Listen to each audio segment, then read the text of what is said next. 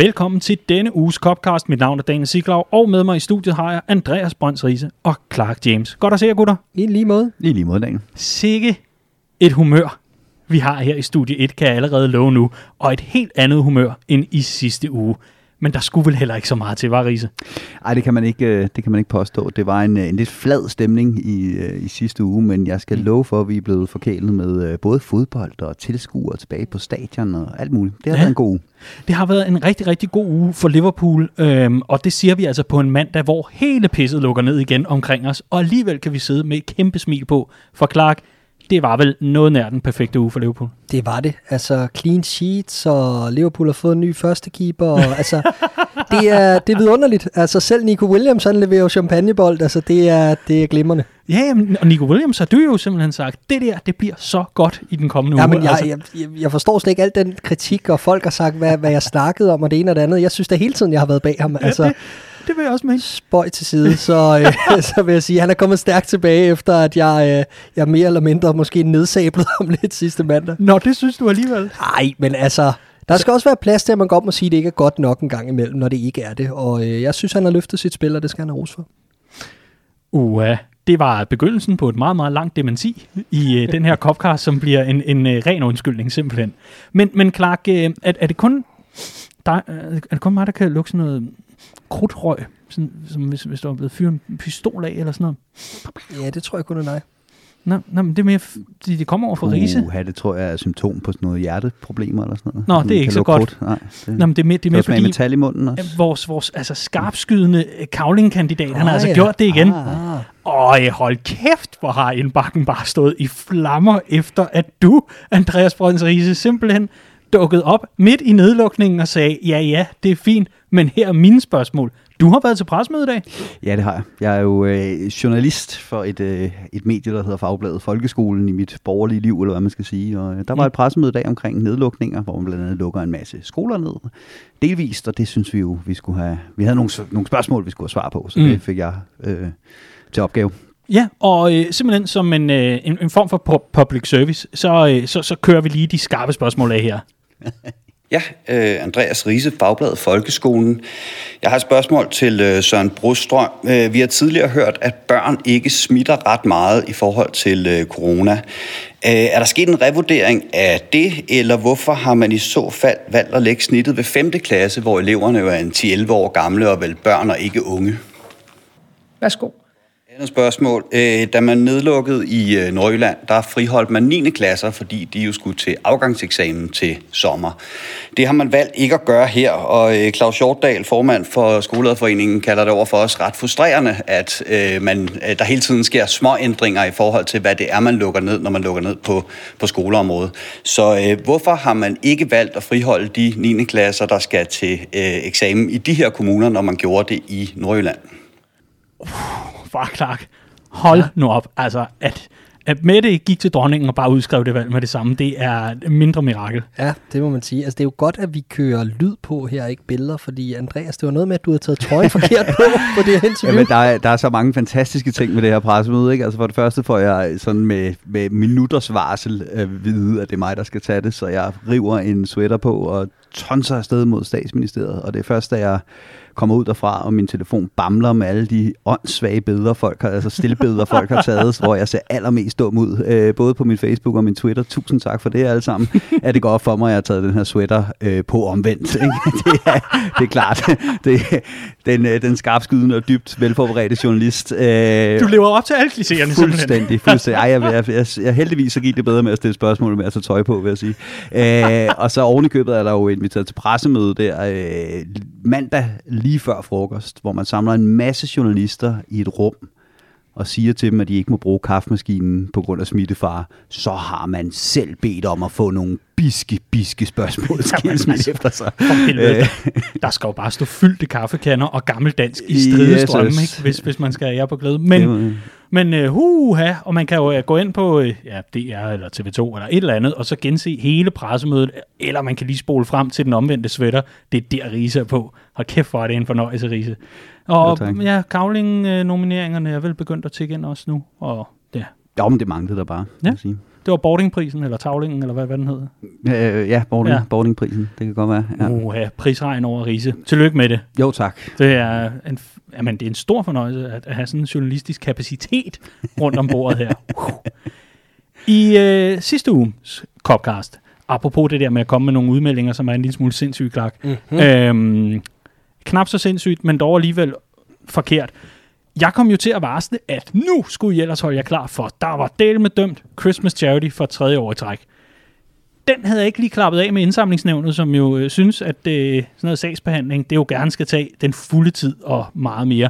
Vi har haft et øh, mindre mareridt i øh, den forbindelse, men efter hårde forhandlinger og noget med et tilbud, de ikke kunne afslå, og et hestehoved, og så skal jeg ellers ikke sige mere, så er vi kommet frem til øh, nogle nye datoer for Christmas Charity i år. Og det er sådan, at øh, vi har aftalt med indsamlingsnævnet, at indsamlingen kommer til at finde sted fra den 18. til den 26. december.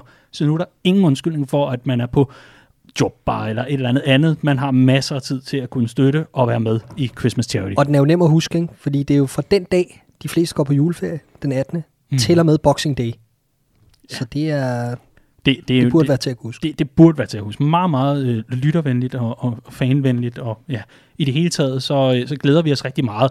Og allerede nu kan vi jo sige, at de julesweaters, de jo simpelthen er gået som varme videre i maj. Det er fantastisk at se. Fremragende. Og det betyder, at uh, adskillige tusind kroner allerede nu er blevet allokeret til vores indsamling til fordel for North Liverpool Food Bank. Men lad os øh, vende tilbage til den i øh, næste uge i vores sidste Copcast for 2020, hvor vi altså også fyrer op for noget dødsgløk og meget andet. Uh. De her, er I klar til at tale en frygtelig masse fodbold? Det kan du tro, yes, ja. Fornemt, så lad os komme i gang med at gennemgå kampen mod Ajax.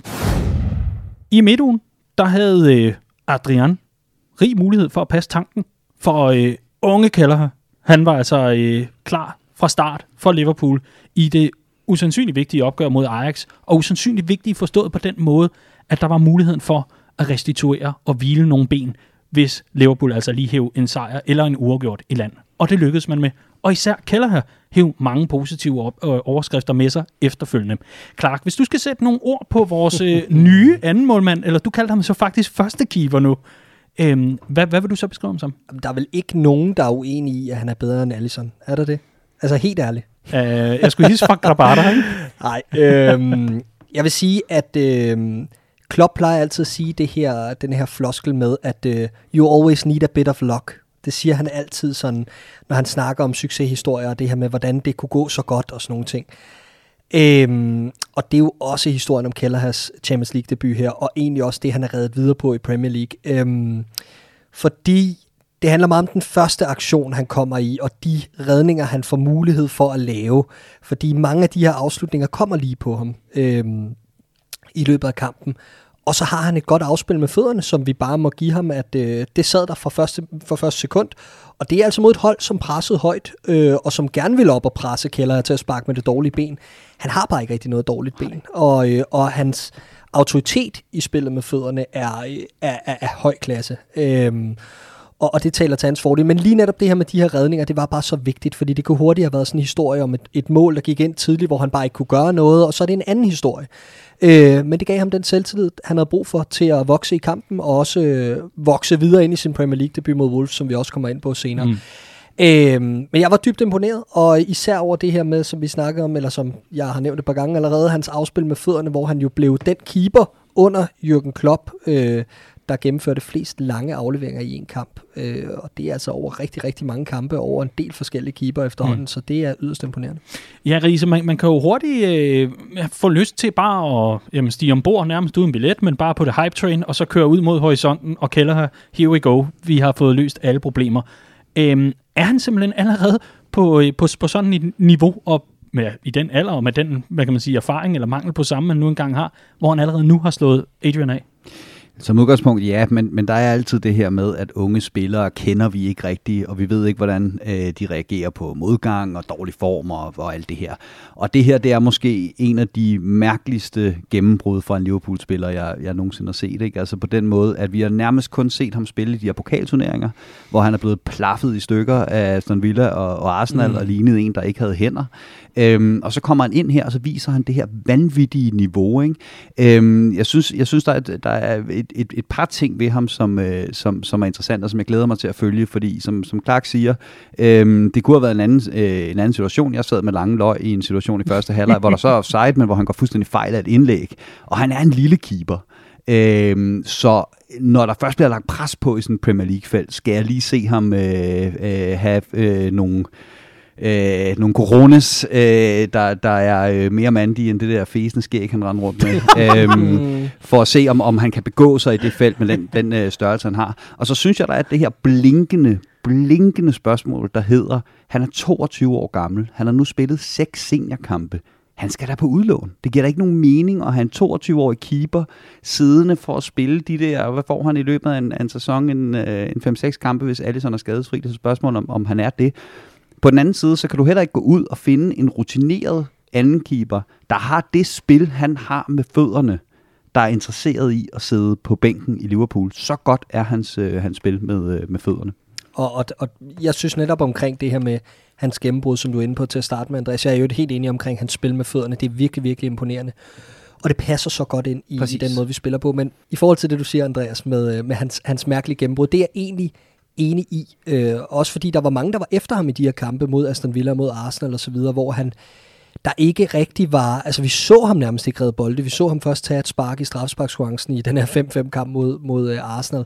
Øh, det var vel hans første redning i kampen, men man kigger også på de spillere, han havde omkring sig i, uh, i de her opgør, og så tænker man, det er måske mere forståeligt nu, hvorfor det ikke var bedre. Øh, og han er samtidig blevet et år ældre, har været inde over førsteholdssetupet i noget længere tid osv., og jeg synes egentlig bare, at øh, han bringer en ro, som jeg ikke havde forventet fra en 22-årig keeper, der har spillet så lidt, som du også snakker om, når han har rutineret spillere omkring sig. Og det er meget mere, det, det, det passer meget bedre ind i Liverpools stil at have en keeper som ham, end en keeper som Adrian.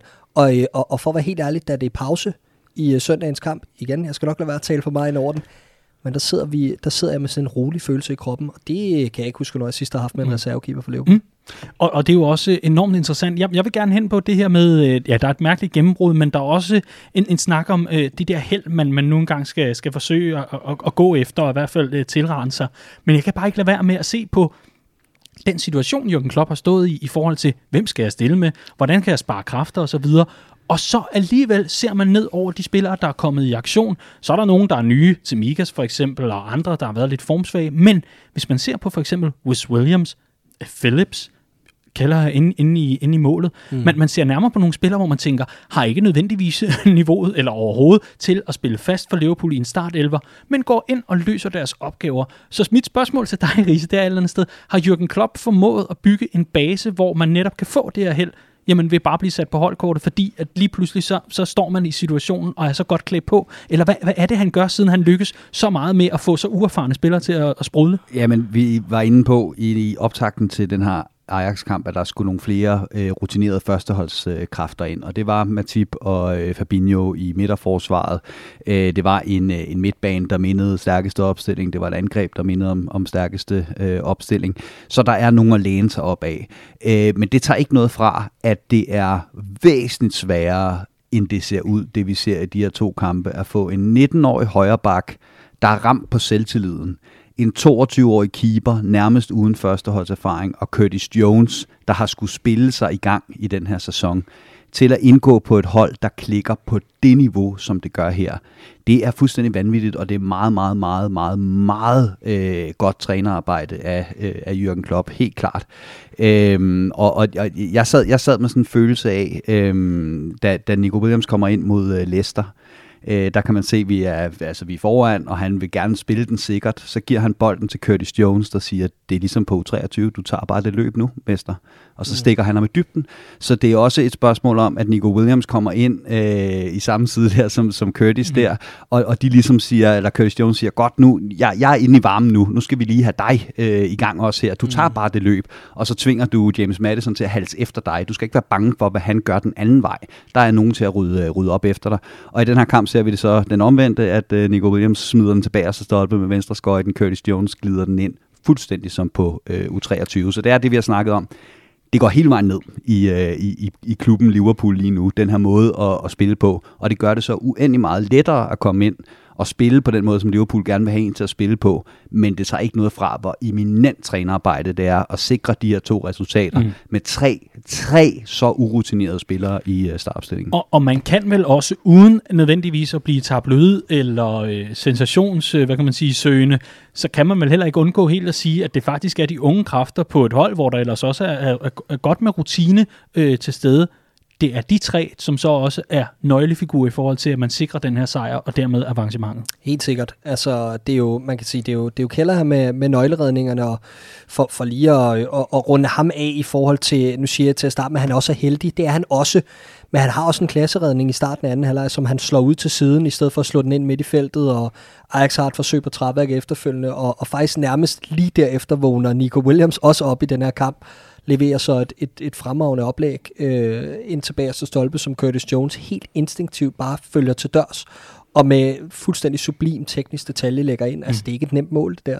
Øh, og læg mærke til Henderson, øh, som den leder, vi har savnet til netop at indpiske en mand som Nico Williams i en hård periode. Han står og siger til ham, cross, cross, cross, mm, lige inden han mm, slår den. Mm. Så laver han skudfinden, og så bliver han ved at sige cross, ja, ja. og så slår han den så ind med det dårlige mm. ben. Og det, øh, det opsummerer bare meget fint, hvad der, er, der skulle til for at hive den her sejr. Det nem, var nemlig, at de her unge drenge samtidig havde de her solide søjler at læne sig op af, både i det her centerforsvar, som Andreas er inde på, men ligeledes med Gini Wijnaldum, den her robot, altså, der åbenbart kan spille for evigt, og så en, en leder som Jordan Henderson. Mm. De sidste kommentarer i forhold til Ajax-kampen? Øh, jamen, jeg, jeg sad egentlig mest og fokuseret på i den kamp, at Liverpool stod dybere, end vi, vi plejer. Øh, der, var ikke så, der var ikke det der høje pres øh, på samme måde, som vi ofte er vant til. Vi ser en shot, der går ind mere eller mindre i den defensive Firmino-rolle øh, og falder ned og tager en defensiv midtbanespiller, når Liverpool skal presse. Og Ajax er et eminent godt fodboldhold. Øh, det skal vi ikke tage fra dem. De er hammerne dygtige på bolden. Og jeg sad lidt og, og, og overvejede, om det var fordi Ajax spillede os på, tilbage på banen, eller om det var øh, taktisk, at vi valgte at have et lavere udgangspunkt, end, øh, end vi, vi tidligere har haft. Øhm, jeg tror faktisk, det var det sidste, og jeg tror, det, øh, det, det bunder i, at vi kommer ind i et meget, meget hårdt program nu her. Vi er midt i det. Øh, vi ser et, øh, en sæson, der er skræddersyet til et øh, Mourinho-hold. Altså man kan stå øh, dybt på banen. Det er meget få hold, der har kræfter og flow og rytme i spillet til at nedbryde en lav blok i øjeblikket. Så den er simpelthen designet, det her juleprogram, til at spille lidt mere på kontra, til at stå lidt mere solidt. Øhm, så jeg tror, at Klopp vil godt prøve det her af med, om det her Liverpool-hold kan stå lidt længere tilbage på banen i sådan en middellav blok, og så slå til på kontra, for det tror jeg bliver et meget potent våben i, øh, i, i juleprogrammet. Og jeg synes faktisk, det var øh, solidt.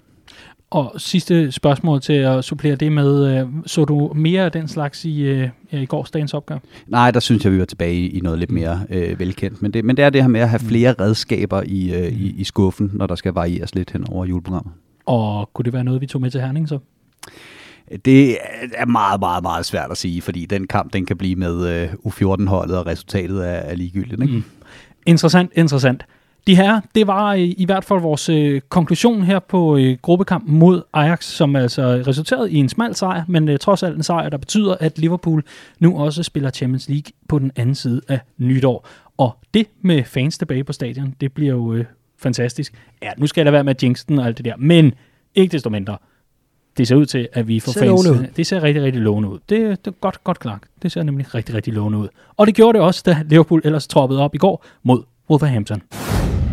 Vi er gået ind i den sidste måned af 2020, et øh, annus horribilis, og alligevel et øh, år, som har givet os stor glæde. Det har godt nok været, øh, været lidt af en omgang.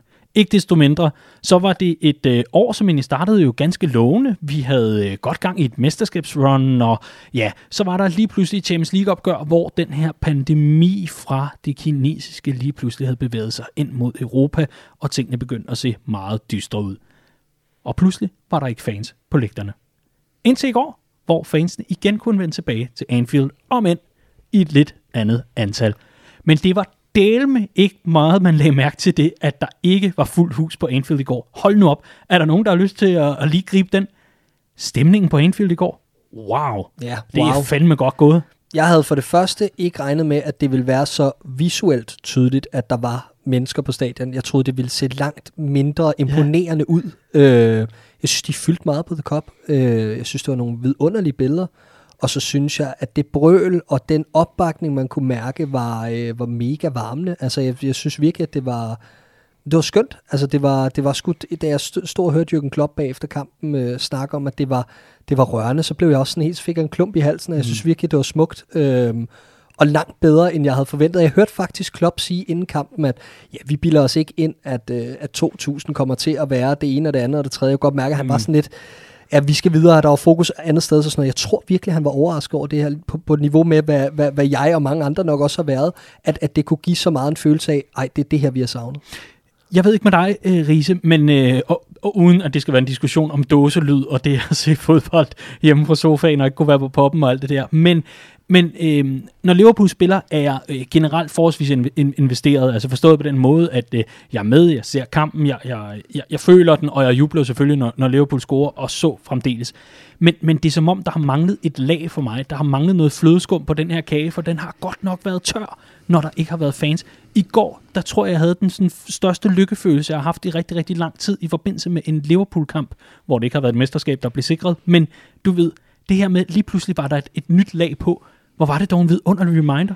Jamen, det starter med, at The Cubs synger Bring on the Champions, mm. inden Liverpool løber på banen. Og det er det også det, man skal huske her. Ikke? Det er første gang, der er nogle Liverpool-fans, der har kunne være inde på vegne os alle sammen og fejre det her mesterskab. Det første mesterskab i 30 år sammen med spillerne øh, og Klopp.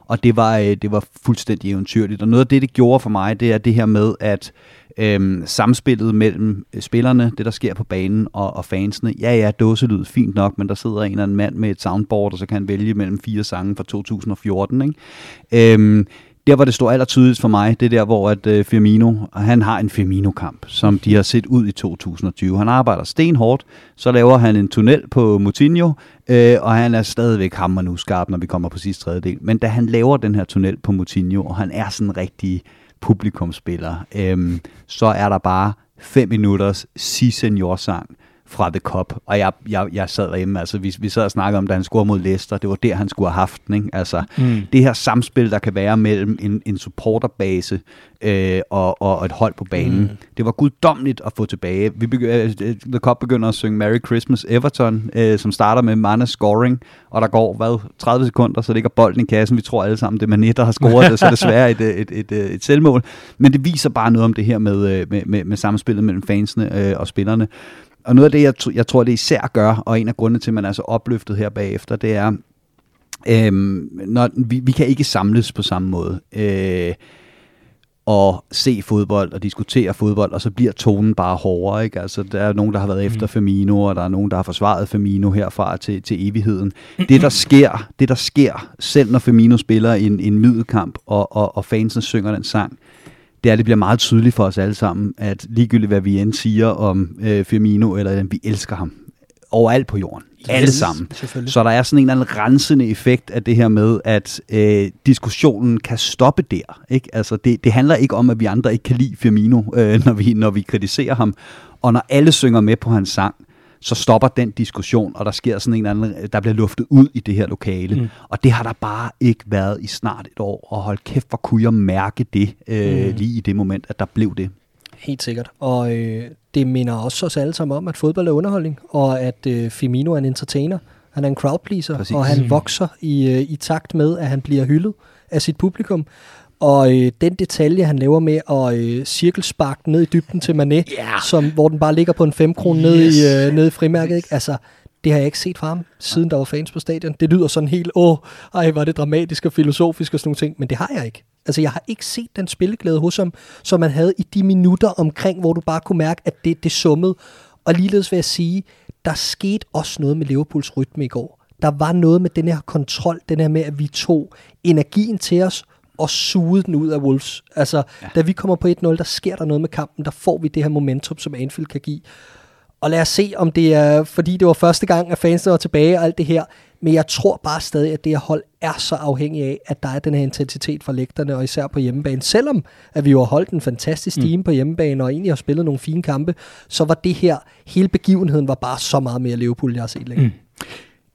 Lad os tale lidt fodbold. Vi skal nok komme forbi øh, en masse fans øh, igen. En masse. De fans, der var der, og deres betydning, det kommer vi selvfølgelig tilbage til lidt senere. Men lad os, øh, lad os få øh, samtalen ned på banen, så at sige, og lad os øh, se nærmere på begyndelsen af opgøret for Riese. Vi talte om i optakten til netop det her opgør, at øh, med Jimenez øh, ude, i og med at han jo har det her kraniebrud, som lige kommer til at tage et par måneder eller, eller fire at komme sig over, så kom øh, Wolves nok til at spille rigtig meget på farten, og det skal jeg ellers love på. Kampen var jo ikke, jamen, knap et par minutter gammel, før Nico Williams havde hed den gule, og så var vi altså i gang. Fanden, Ja, og, og øh, bare lige til ham, så synes jeg, han øh, administrerer det fuldstændig fremragende. Det her med at rende rundt med et gult kort, det tror jeg kunne have slået sindssygt mange unge spillere ud. Øh, han er lidt begunstiget af, at de rigtig gerne vil ned over højre kant med Adama Traoré i første halvleg, så han har ikke så meget. Jeg tror, jeg havde valgt at køre en lille smule mere på hans side, hvis, øh, hvis det var mig, der var Wolves manager. Øh, det, det, det er det så ikke, øh, heldigvis, tror jeg. Øh, og da, da Adama Traoré så skifter over i den anden side efter pausen, så bliver Nico Williams også taget ud øh, rimelig hurtigt, ikke? Eller der er omkring timen der. Ja, øh, det var nok planen uanset. Ja, det kan godt være. Men i hvert fald så det, det, det, det var det rigtige tidspunkt, synes jeg, ja. at, at, at, tage ham ud. Men, men indtil da, øh, der synes jeg, han, han gjorde det rigtig fint. Men det der, det der ellers var, øh, var meget tydeligt, synes jeg, det var, at, at det var nemlig lige præcis de tre hurtige løbere op foran.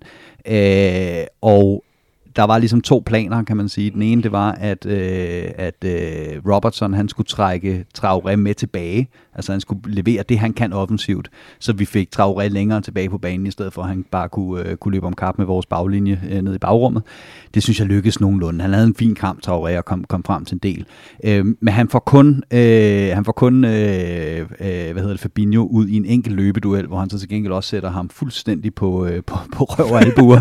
men ellers så tænkte spillede vi fodbold mod det her øh, Wolves hold, og det var fremragende at se. Altså en Fabinho er så klog en fodboldspiller, og det mm. der med, at han, han er så god til at læse situationerne, så han kan komme ind på kroppen af modstanderen, mm. og så mm. ved han, at han har vundet den bold, i forhold til, at han skal ud og løbe om kap øh, med modstanderen. Det, mm. det administrerede vi fuldstændig fremragende ned i den bagkæde. Men nu er vi jo også, synes jeg, en lille smule fremme igen, fordi jeg synes jo faktisk, at de første 20 minutter i, i hvert fald, øhm, og, og det er måske til den, til den pæne side, lad os, lad os bare sige det, lad os holde det til de 20 minutter, men der synes jeg i allerhøjeste grad, at vi ser et Wolverhampton-mandskab, der er kommet for at angribe den her kamp. De er kommet for at vise de kvaliteter, de har, blandt andet i farten, kombinationsspillet osv. osv. Et Liverpool-hold, der er lidt på hælene, og Robertson lidt for langt op i ny og næ, og, og sådan er der så meget. Ikke desto mindre, så synes jeg også, at man, man ser lidt en, en øh, hvad, hvad kan man kalde det, en genudsendelse af noget, vi har set fra Liverpool. Altså når vi møder de her mandskaber, som kommer, angriber os højt op og sender os i gang fra første fløjt, jamen så har vi svært ved at få etableret vores offensivspil ofte. Og det så man jo ganske, øh, ganske fint eksemplificeret ved, at Wolverhampton havde haft fire forsøg, et inden for målrammen, mens Liverpool havde haft et forsøg, ikke et inden for målrammen, efter de første, ja, det må så have været kvarter 20 minutter i hvert fald og så ud af det blå dukker der altså en mulighed op til Mohamed Salah. Bang, 1-0 Liverpool. Det er, jo, det er jo ret meget noget, vi har set før.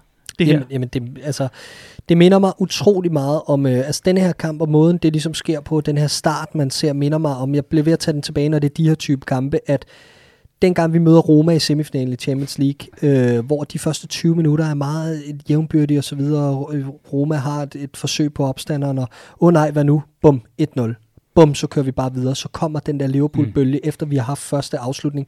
Så det der momentum, især når vi spiller hjemme, vi angriber, altså vi, vi dræber kampen i perioder, øh, og, og det, jeg bliver ikke så nervøs længere, mm. når jeg ser, at vi ikke har haft et skud inden for rammen i 20 minutter.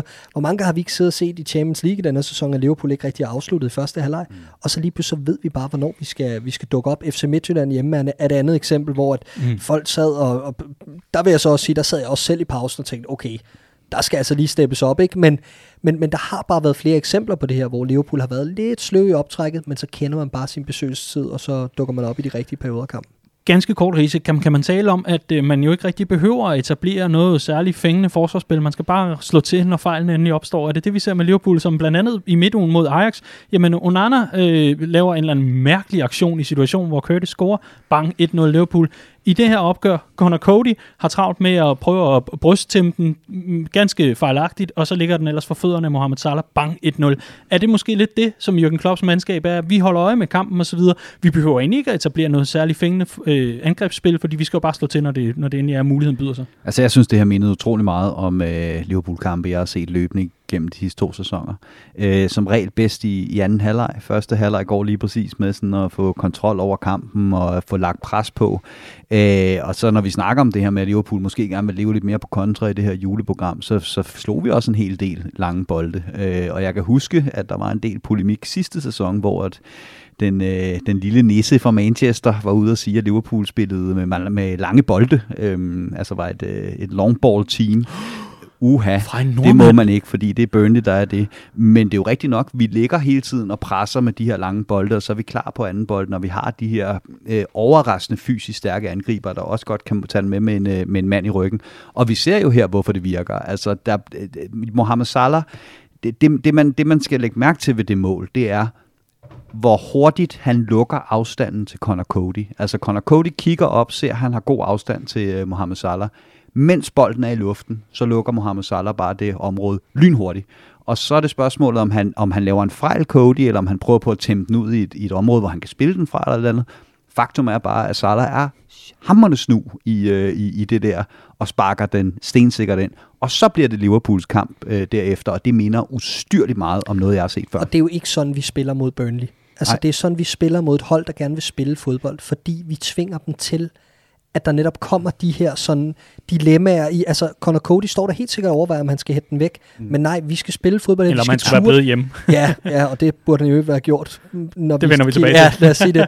Men, øh, men, men, men det er jo det der med, at når, når man gerne vil komme og spille fodbold, og gerne vil have et udtryk, at man godt tør udfordre Liverpool, så kommer den til at ligge i baghovedet, den der med, skal jeg tage den ned her?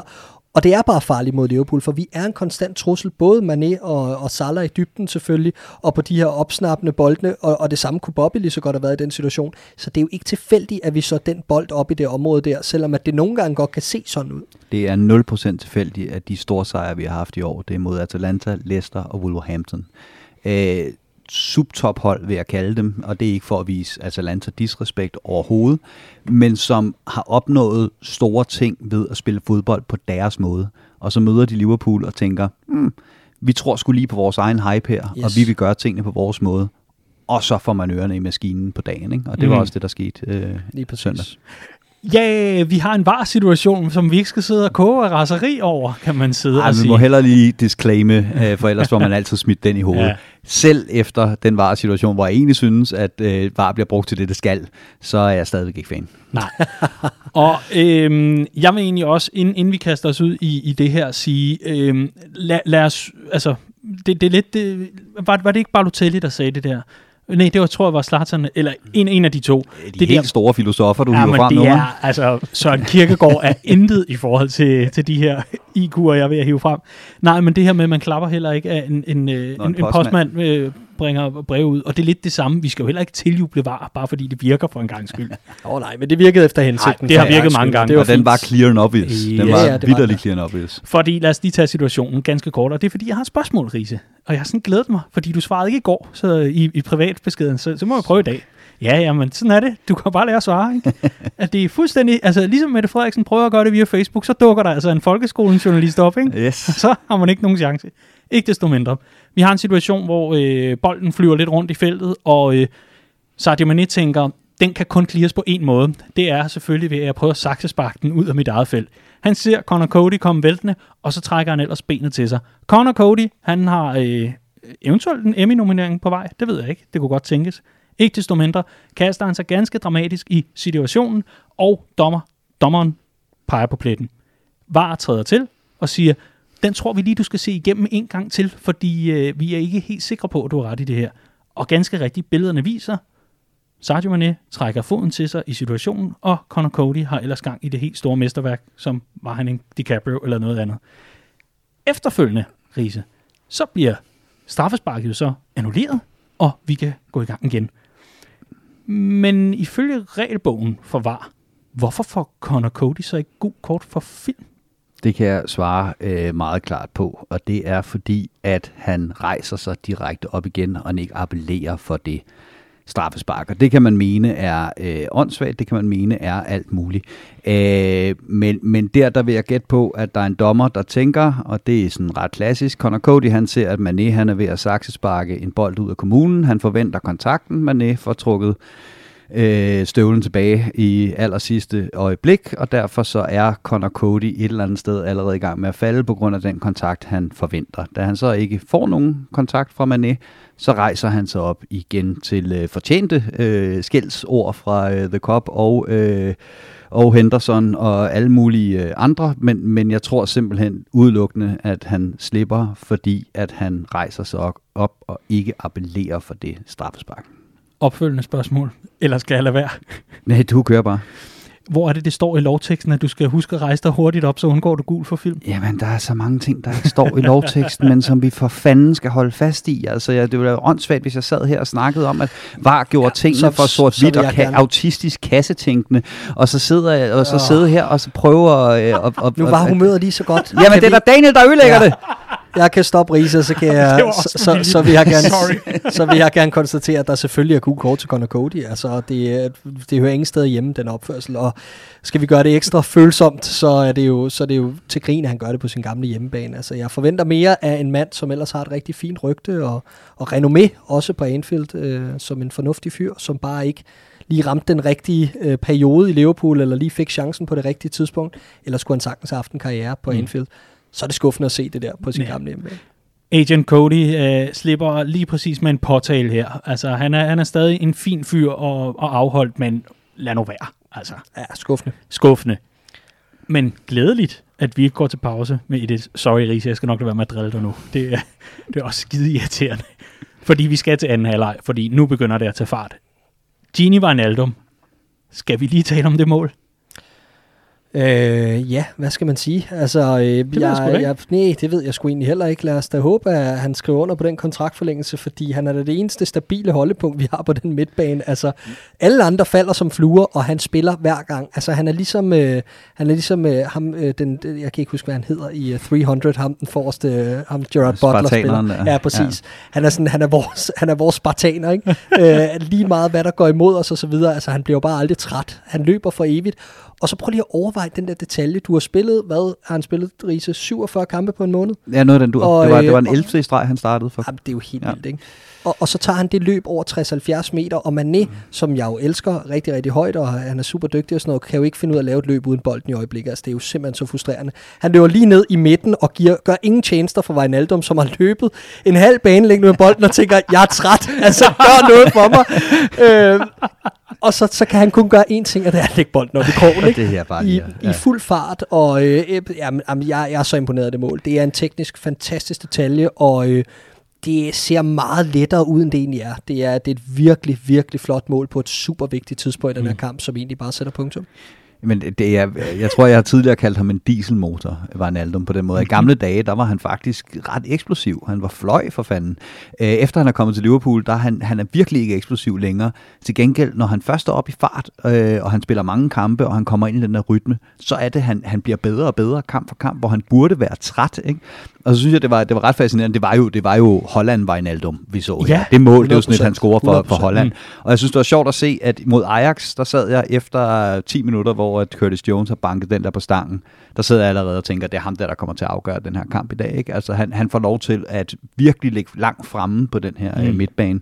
Og vi ser egentlig det samme mod Wolves, at, at Wijnaldum og Henderson falder ned på en tomands midtbane, og så er det Curtis Jones, der har mulighederne for at mm. søge frem efter. Men hvis man kigger på, hvordan de to spillede, så var det Wijnaldum, der var Curtis Jones, og banker den ind for 40 meter med et fremragende langskud, og Curtis Jones var den mest boldvindende midtbanespiller på Liverpools midtbane, og en afleveringsprocent på næsten øh, hvad var det, 95 procent. Ja, ja, ja. Øh, til gengæld var nærmest ingen af dem lange afleveringer. Curtis Jones var Wijnaldum, og Wijnaldum var Curtis Jones. Det var ganske fascinerende. Wijnaldum havde så en på 98 procent, hvilket var endnu mere imponerende. Ja, han kunne præcis. ting ja, på en gang. Ja, ja, ja. Mm. Øh, men, men, og, og i øvrigt, øh, hvis, vi, hvis vi lige må tage fat i Curtis Jones. Lad os altså, lige gøre det. Hold kæft en uge, han har haft. Ikke? Ja. Altså, det, jeg, jeg er stensikker på, at han slår igennem i Liverpool nu. Og det skulle jeg bruge den her uge på at sådan konstatere. Fordi ikke nok med, at han spiller to så store kampe på så kort tid. Vi tager det fuldkommen for givet, at en 19-årig spiller ligger inde i det maskinrum med den disciplin, det kræver at være sådan en type, som han er, så teknisk og så flagrende og så fremadrettet sit spil, og stadig kunne beherske sig til at være så sikker med bolden, og så, øh, så dygtig defensivt, så god i løbende uden bolden, så moden i sit spil. Han ligner en, der har spillet 150 kampe for Liverpool på den midtbane, Og så i den her periode, hvor der bare forventes, at han samtidig lige gør det ekstra, så går han ind og bliver matchvinder i den her sindssygt vigtige Champions League-kamp. Og så se lige det, han laver til det 4-0-mål, øh, efter vi har haft omkring 380 afleveringer i streg, og øh, han så får bolden helt ned foran eget felt. Så vender han, så tager han en af de her U23-løb, som jeg vil kalde det, hvor han netop, han, han, han, gør sig, han gør sig frigjort på det rigtige tidspunkt. Og så slalommer han lige omkring to mand, og så åbner han fuldstændig spillet op med en flad aflevering over 40 meter ud til Trent Alexander-Arnold, som lægger den ind, og så er der mål. Ikke? Altså, jeg er sindssygt imponeret over ham, og vi kommer til at spare så mange penge på transfermarkedet, fordi vi, øh, vi, har, vi har bragt ham der igennem. Det er, det er en fornøjelse. Man kan godt høre, at du er glad for FSG. Ej, kæft, vi kommer til at spare penge. Åh, oh, det har ikke en skid med FSG at gøre. Det har noget at gøre med, at der er landet en tidlig julegave, og han hedder Curtis Jones, ja, og det, det er, også vildt. Riese, du sad og hoppede i stolen for Nå, at jamen, det var, det var netop bare det her med, hvor, hvor gode beslutninger han tager. Det er det, jeg sådan primært, mm. fordi han, han, han, øh, altså, han, han har været sådan et talent, man ikke rigtig kunne placere.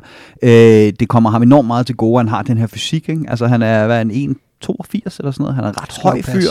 Ja. Øh, han er allerede sådan okay øh, muskuløs, men har jo egentlig været sådan en offensiv kandspiller. Øh, det klæder ham utrolig meget at være kommet ned i, i maskinrummet på den her midtbane, men den måde, han, altså, han var virkelig ikke god i starten af sæsonen, der sad vi også her og snakkede om, han faldt, faldt fuldstændig yes. igennem, var det den første Ajax-kamp. Øh, ja.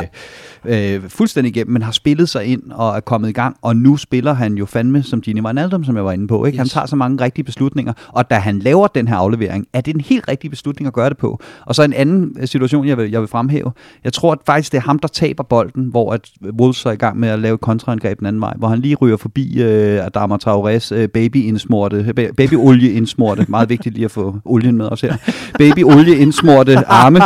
øhm, og, og, og, og lige sådan laver et, et halvt frispark på ham, lige får ham ned i fart, og så får Liverpool dæmmet op for den her. Der, jeg, jeg sad og var klar til, at en 19-årig teenager ville flæske Adama Traoré, mm. James mm. Milner-style, og få et gult kort. Det er så klogt lavet, det mm. han gør der. Ja, og, øh, og jeg må bare sige i forhold til, jeg ved godt, at du sidder ved at få, det, få dig selv galt i halsen derovre, Daniel. Sorry. men, øh, men, men hvis, vi, hvis vi drager en, en parallel til, til en anden ung spiller, som var på vej igennem et kæmpe talent i Ben Woodburn, mm. øh, så, så, så minder det lidt om, om samme situation, han stod i som Curtis Jones. Det her med, du kunne se, hvad han havde af offensive kompetencer, men du kunne ikke rigtig definere, hvor skal han spille henne i det her system. Han var ikke hurtig nok til at kunne begå sig på kant. Det var Curtis Jones heller ikke, øh, på trods af at have brudt igennem der som ungdomsspiller. Vi spiller ikke rigtig med en 10'er, så hvad, altså, hvor, hvor skal han spille? Han er han falsk 9'er? Er, er han disciplineret nok til at være midtbanespiller? Og der faldt Ben Woodburn lidt for den der med. Mm. Der var ikke rigtig fysik nok. Der var ikke rigtig vilje nok til sådan at have den der ild i sig og kunne bryde igennem på en ny position. Og prøv lige at tænke over, at da Ben Woodburn brød igennem, der var det altså noget nemmere vilkår. Vi har siddet og snakket Trent Alexander-Arnold kontra Nico Williams i sådan det her mm. med forskellige perioder af det her Liverpool. Det er der ingen, der glemmer, proces, vi har, Ja, præcis. øhm, men, men Curtis Jones gør det på trods af, at vi er kommet så langt og går ind og tager det ansvar. Altså, mm. det er en kæmpe streg under, hvor massivt et talent han mm. er. Og så han skavser, det er, jamen, det er fantastisk. det, er, det er ret utroligt. Og netop Curtis Jones, hvis... Øh, Jamen, nu, nu har den været bordet rundt, så er det jo næsten min tur.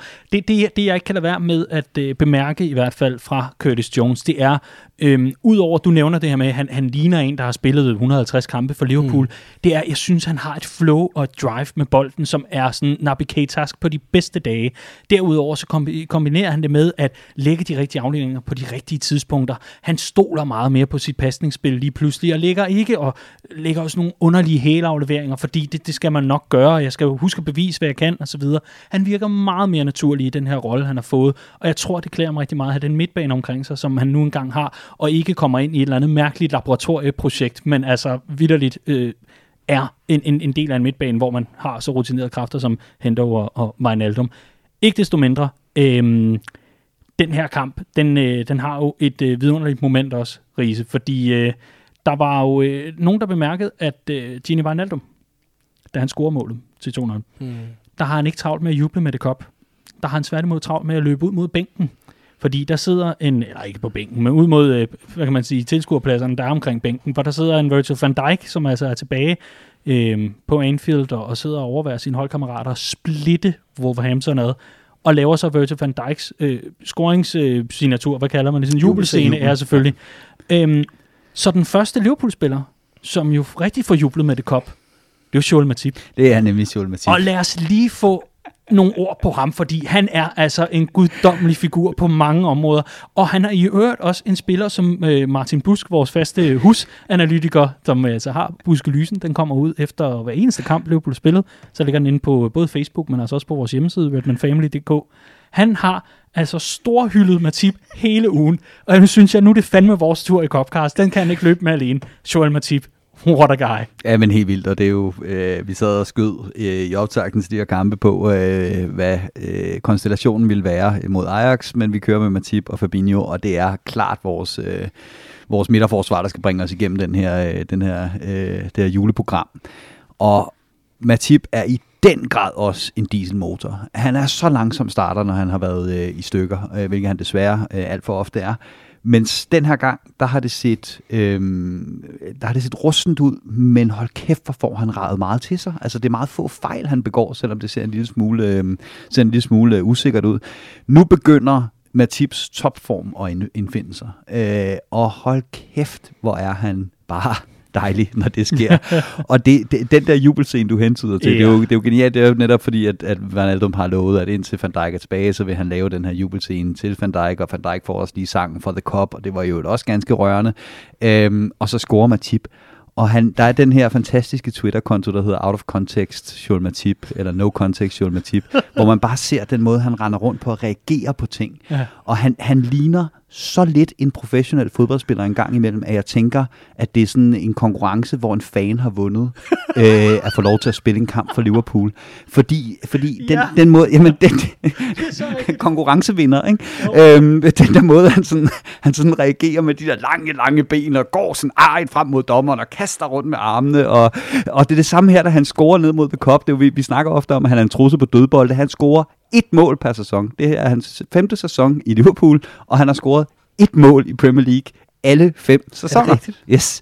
Ja. Øhm, og det bringer ham i øvrigt op på siden af André Veronin, som øh, er på all-time topscore-listen i, i yes. Liverpool men, men den måde, han bare, han bare reagerer på at løbe den her bold ind i kassen, man er ikke i tvivl om, han nok skal score på den, og så bare de her lange stænger og sådan fuldstændig barnlig glæde ud mod The Cup der, det var simpelthen det var et guddommeligt moment, og jeg, jeg, jeg, jeg, jeg, jeg er helt, når, når han er på det niveau, med tip, som han er lige nu, ej, hvor kan jeg godt lide at have ham Jamen, øh, dernede, også selvom jeg, jeg kan være kritisk over for ham på, på andre tidspunkter. Måde. Ja, altså, jeg tror, han er han så er mærkelig en Holger overartikuleret, ja, det er helt og det helt flyver rundt, og jeg ved ikke, altså, nu, nu, vi set, nu har vi set de der tårperser af rørende reklamer for Nivea, ikke, med møden og så videre. Jeg tror, han har vundet konkurrencen hos Dunkin' Donuts eller et eller andet, ikke? Altså. men, men han, han er sådan en rigtig statspiller på den måde, det, at, at når man ser ham spille fodbold, så sidder man og tænker, du har jo ikke styr på, hvad du laver. Altså. Ja. Og så ser man bare statsene bagefter. Så Amen. få fejl, og han står i vejen for alt. Selv hans lange afleveringer begynder at sidde i skabet nu. Ikke? Altså, det er, det er fascinerende. Ja, men det, det, og den går jeg faktisk ikke helt med på. Øh, jeg, jeg, jeg, jeg, jeg, synes, oh. jeg synes, han er kontrolleret. Det synes jeg, og det synes jeg også er mit indtryk af, når jeg sidder og ser ham. Han er akavet, helt sikkert. Altså dybt akavet.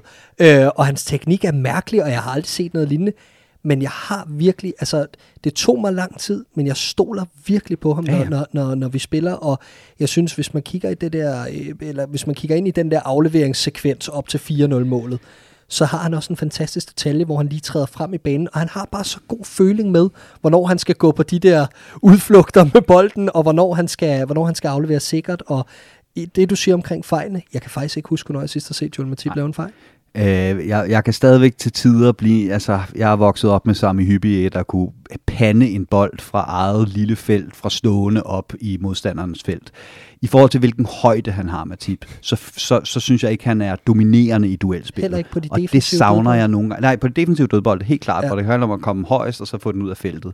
Øh, når han sådan skal positionere sig i forhold til en modstander, og sådan, så, så, så bliver det sådan lidt, øh, lidt for lidt dominerende øh, til min smag. Men, men igen, som jeg siger, når man så kigger på stats og på alt muligt andet, og, og, og ser sådan runner-kampe, som han er i gang med lige nu, Matip, så er han jo åbenlyst god nok til at være forsvarsspiller for Liverpool. Havde han ikke haft alle de skader, altså, jamen, og det kan vi sige rigtig meget, men han kan, der er ikke noget som i Hyppia kunne, som han ikke kan.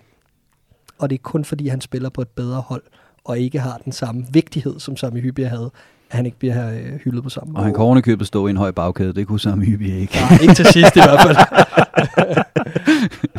Nej, der havde han trukket sig tilbage til omklædningen. Tak for i dag. Øhm, Er der mere, vi skal have med for det her opgør, andet end selvfølgelig fansen er tilbage, og hvor er det dog vidunderligt? Øh, Trent Alexander-Arnold er Ja, tilbage, og hold kæft, selvfølgelig. hvor er det vidunderligt. Ja, ja, det er rigtigt. Den, den kan vi Ja, jo nærmest, ja, jo, nærmest jo. ikke gå forbi Men- uden. men- Altså, fordi man kan jo godt se, at han er lidt tilbageholdende øhm, i, i gårdsdagens opgør. Han gør det, der skal til, men ikke meget mere. Han har jo ikke travlt med at buse frem. Han, han ligger klogt placeret og har ikke travlt med at komme op i sådan mange høje, intense løb, nødvendigvis bare for løbende skyld. Til gengæld, så står han så bare de rigtige steder. Og hvor er det dog vidunderligt, ligesom, altså, at døden skatterne, og selvfølgelig ligger jeg den dybt til jer. I skal bare være der, når jeg ligger bolden, og så står den 4-0, ikke? Og jo, men der er ikke nogen, der ligger bedre indlæg i verden end ham, og det skulle han bare lige vise, at han lige Ja. kunne, øh, og det gjorde han. Jeg synes, at man kan se, altså, det er sjovt. Han, han, hør, han hørte din lovprisning af Nico Williams og tænkte, jeg vil være Clarks favorit igen. Ja, det har han hele tiden været. Men øh, det behøver han ikke bevise over for mig. Øh, nej, men, men jeg synes, det, det er sådan et sjovt sæson der, ikke? Det er, det er et sjovt år i det hele taget, for lige at tage den helt øh, ud på den store klinge. Det her med, det er som om, vi bliver mindet om en masse ting, som vi ikke Mm. sådan sætter nok pris på i Ja. dagligdagen. Det her med fans på stadion og alt det her. Men ligeledes, øh, så, så, så forsvinder Trent fra startopstillingen, så kommer han ind og inden i to minutter, og så får man bare se, okay, det er derfor, at man har savnet ham. Ikke? Hans positionering, hans måde sådan at åbne kroppen på i de rigtige øh, situationer osv. Og det samme, da Henderson kom tilbage tidligere på ugen, den her, de her indpisker egenskaber, mm. han har, og bare, det er som om, vi bliver mindet om det brik for brik, da Fabinho udgik ja, tidligere ja, ja. i, øh, eller på måneden, eller hvad var det i oktober, da han, Mm. da han blev skadet og så videre, ikke? kommer tilbage, og så har han bare den her impact. Det er som om, vi bliver mindet om det spiller for spiller, hvad det er for et hold, vi har. Og jeg glæder mig bare til Thiago Edition. Det bliver, øh, det bliver fantastisk. Så som Liverpool-fan, så hele det her efterår, det, der, der er det Thanksgiving hver weekend. Jamen, det er, sådan, det er nærmest sådan, ikke? for der er Jo. en spiller eller to tilbage Ja. ja. hver weekend, så det er jo strålende. Jeg må sige, at jeg var ganske overrasket over, at vi altså, løb Wolverhampton over i, i den her anden halvleg, og på den måde, vi gjorde det høj, høj klasse, og hvor er det dog vidunderligt at se, og de bedste forudsætninger for at angribe det her juleprogram, som vi kommer ind på selvfølgelig. lidt 100%. senere. Ja, og det er jo næsten øh, vanvittigt at sige, men der bliver jo nærmest længere mellem kampene nu, end der har gør der været nu. Mhm. Og det, var, det her var første gang, vi så nærmest, altså der var øh, Shota og Femi, øh, Firmino byttet, men ellers så var det mere eller mindre samme startelver. Og nu begynder vi at se den der kontinuitet, og hvad det kan gøre. Og når Klopps hold først kommer ind i den gænge der, så ved vi godt, hvad for nogle streaks de kan sætte sammen. Ikke? Og, og jeg synes bare, det er vildt at sidde her endnu en gang og konstatere, det er uden Allison, det er uden tre fire del af den normale bagkæde, der starter. Det er med øh, Curtis Jones på midtbanen, og der var ingen, altså jeg skulle give karakterer efter den her øh, kamp. Jeg overvejede ikke engang et nital til nogen af de tre frontløbere, på trods af, at vi vinder 4-0. Fordi Mané, han er uforudsigelig af helvedes til, men er, har ikke scoret i seks kampe nu. Han er decideret uskarp, når det kommer til de afgørende momenter. Mohamed Salah scorer, lægger en assist, og ser heller ikke skarp ud. Og Firmino fortsatte, der var mere godt end skidt den her gang, men fortsatte også i en gænge, hvor han, han ikke er helt op på de høje navler. Det er jo fuldstændig vanvittigt at kunne liste de ting op mm-hmm. efter en 4-0 sejr Jamen, altså, over Wolverhampton i en uge, hvor vi også er gået videre fra Champions League med en kamp i hånden. Det er ikke, er det sket før under Jürgen Klopp? Jeg husker det som nej, om, det altid det er det er, sidste kamp. Det har det ikke? også været. Mm. Det, det, det, det, og det, jeg, er bare, jeg er bare efterhånden øh, jeg er målløs tak for ord i forhold til, hvor vanvittigt det er, det vi ser øh, lige nu fra, og videre, fra det her videre som Liverpool. etter endda, Jamen, inden, det er det. øh, inden sidste kamp. Og jeg kan kun øh, tilsige mig det der, Andreas, fordi det er jo, altså, det der vi tidligere har hørt med, at Liverpool er så afhængig af, af startelveren i forhold til Van Dijk og de forreste tre og sådan nogle ting. Mm. Her der har vi altså, det er kun de forreste tre, som er øh, altså et decideret stærkeste opstilling, når vi er alle mand klar. Midtbanen er reservespækket, øh, bagkæden er fuldstændig splintret i atomer, og målmanden er ja, faktisk et tredje valg, før vi gik i gang. Målmanden var angriber i Irland for fire år siden. Ikke? Altså, Nej, men, men, men det, og, og det er jo helt vildt, ikke? Øh, og og vi, vi sidder faktisk og kigger på, at det er mange kampe nu, hvor fronttriven ikke har ramt niveau. Det var kun mod Leicester, hvor vi var helt deroppe og sige, det her, det var rigtig godt, og der var Salah ikke engang med. og Atalanta, ikke? Jo, jo, jo, Ja. det er jo længere tilbage, Ja. ja. ikke? Altså, så, så, så det er virkelig, det er kommet med, med, med store mellemrum imellem, og øh, altså, vi er bare det bedste kollektiv i verden. Det, er, det, det må vi bare, altså, det, vi, vi ligger helt deroppe i toppen af Premier League. Se, hvem vi konkurrerer med. Vi konkurrerer med Tottenham og Chelsea i øjeblikket, som vel er de bedst spillende hold ud over os i, i Premier League, og det er altså hold, der ikke er ramt af skader. Det er hold, der spiller til deres absolut max lige nu. De kan ikke trække for os. Altså, det er, det er vanvittigt. Det er i allerhøjeste grad vanvittigt. Aller sidste pointe, fordi øh, ellers så skal vi øh, lige have fyldt kaffekopperne, og så ved I godt, hvad vi skal til bagefter. Er der noget, vi lige skal have skudt ind med til sidst? Nej. Nej, dejligt.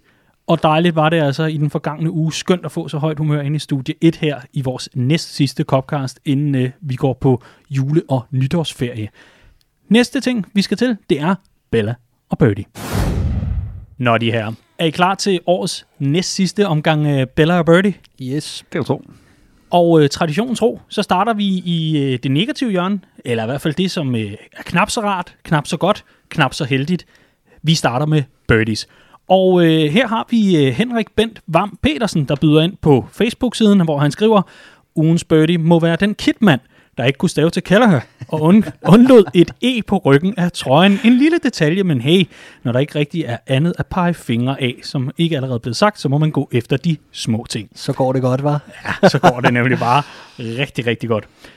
Så er der en, øh, en lille bymand fra øh, Christian Odorico, også en, øh, inde på Facebook-siden, der skriver, Sorry Redman, men at lancere jeres første julesweater, som så ikke kan købes, så den ankommer inden december starter, det er skandaløs planlægning. Men Clark, ligesom pandemien, så stammer vores problem med den sweater jo altså også fra Kina. Ja, det gør det jo faktisk, men det skal vi ikke kede folk med. Men øh, det, det er faktisk rigtigt. Det er det da. Jeg vil sige, planlægningen var helt i, øh, helt i top, og den skulle ankomme i slutningen af november, men øh, så blev den lige sat på en flyver for sent fra Kina. Jamen, det var noget med, at de, øh, de simpelthen sagde, vi skal lige tjekke én ting på flyveren. Så de tog alt ud, og så fyldte de ellers ikke flyveren op igen. Ja. Og så måtte den ligesom vente en, en omgang. Derfor kom de lidt sent, Christian. Men, men alt det der med forklar mig røv og sådan noget, Christian har en pointe, så det må vi jo gøre bedre Ja, næste det, år. Det, det, det må, vi, må vi sige. Der er øh, flere, der melder ind på Birdies i forhold til øh, den trøjeansvarlige og den trøjeansvarlige, og ellers så den trøjeansvarlige.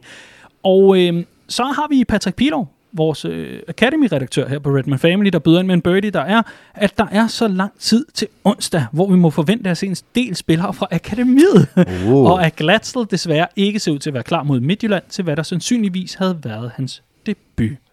Øv, øv. Og sådan er det jo, når man har nogle nicher og har noget, man går op i, og alle lige pludselig elsker Curtis Jones, og den havde man for sig selv, og jamen, altså, så bliver man jo nødt til at zoome ind på nogle andre ting. Riese, dit glade apparat. Ja. Hvad har gjort dig vred? Eller, ja. Jamen, det, den har været svær i den her uge, ikke? Jo. Der er, vel, øh, der er vel meget få ting, bortset fra en, en kitman, der øh, løb tør for e'er. Der, der, der er også en del e'er i det navn, så det, er- ja, det Mm. og vi er sikre på, at det ikke er en irsk dialekt. Eller, nå. Anyways, øh, jeg har øh, valgt at stå ned på, øh, at den kære Gini Wijnaldum spiller sit øh, sæsonens bedste kamp i den her, øh, den her kamp mod Wolves, og han har fortsat kontraktudløb til, til sommer. Og jeg forstår godt det her med, at øh, det er hans sidste store kontrakt, han kan gå ud og score. Han var øh, en af Klopps aller, aller første indkøb. Øh, det kan godt være, det er tiden for ham at få nogle nye udfordringer. Øh, jeg tror også, det har, han har noteret sig, at hans plads ikke er lige sikker, når alle mand er klar på den her midtbane. Og alt det her, det forstår jeg simpelthen godt det er bare, når han spiller sådan en kamp, som, øh, som den han gør mod Wolves, at man næsten har lyst til at sige, læg nu bare den kontrakt foran ham, og så lad ham selv skrive, hvor mange nuller han end vil øh, bag på det tal, øh, for, at få, øh, for at få ham til at, at skrive under. Var, var det en for dansk Rio Ferdinand, du lavede der? Med, uh, put it on the table. Let him write whatever number he wants. Sign him up. Genie's at the wheel, man. ja, lad os bare sige, at dieselmotoren hos Gini kører lidt bedre end hos den, øh, den norske næse. Så, øh, men, øh, men ja, så det er min, det er min øh, birdie i, i, i den her uge, øh, at øh, Gini Wijnaldum og Liverpool endnu ikke har kunnet nå til enighed, og det er jo faktisk fra januar, han i så fald må snakke med udenlandske klubber. Og tænk, og tænk, hvis vi havde solgt ham. Altså, for Ja. det, var jo, det var jo længe i pipeline. Det ligner Ja. ja. jo, at var vores pris blevet mødt her i september, start oktober af FC Barcelona, eller andre interesserede, jamen så havde vi solgt, fordi vi havde Thiago. Mm. Og hvad havde det ikke gjort ved, ved, ved den måde, det ser ud på nu? Og bare lige et, et, et af, en afsluttende bemærkning til det. Øh, der er jo ingen tvivl om, at Thiago kan mere og er en bedre fodboldspiller end, end, end Gini Wijnaldum all around. Den mest undervurderede egenskab i fodbold, vi er bare nødt til at vende tilbage til det, det er at være tilgængelig. Ja, ja, og det er Gini Wijnaldum bare, og det er Thiago ikke. Øh, og det er Gini Wijnaldum altid. Præcis, og du står i et eller andet omfang med samme situation. Jeg ved godt, der er gradsforskel, men, men øh, med Emre Can, ikke? Øh, som kunne se sin kontrakt øh, udløbe. Der var bud fra ham, øh, efter ham fra andre steder, Og når alle mand er klar og i topform, når alle mand er klar i topform, er Gini så selvskrevet til en plads på Liverpools midtbane? Det er han nok ikke.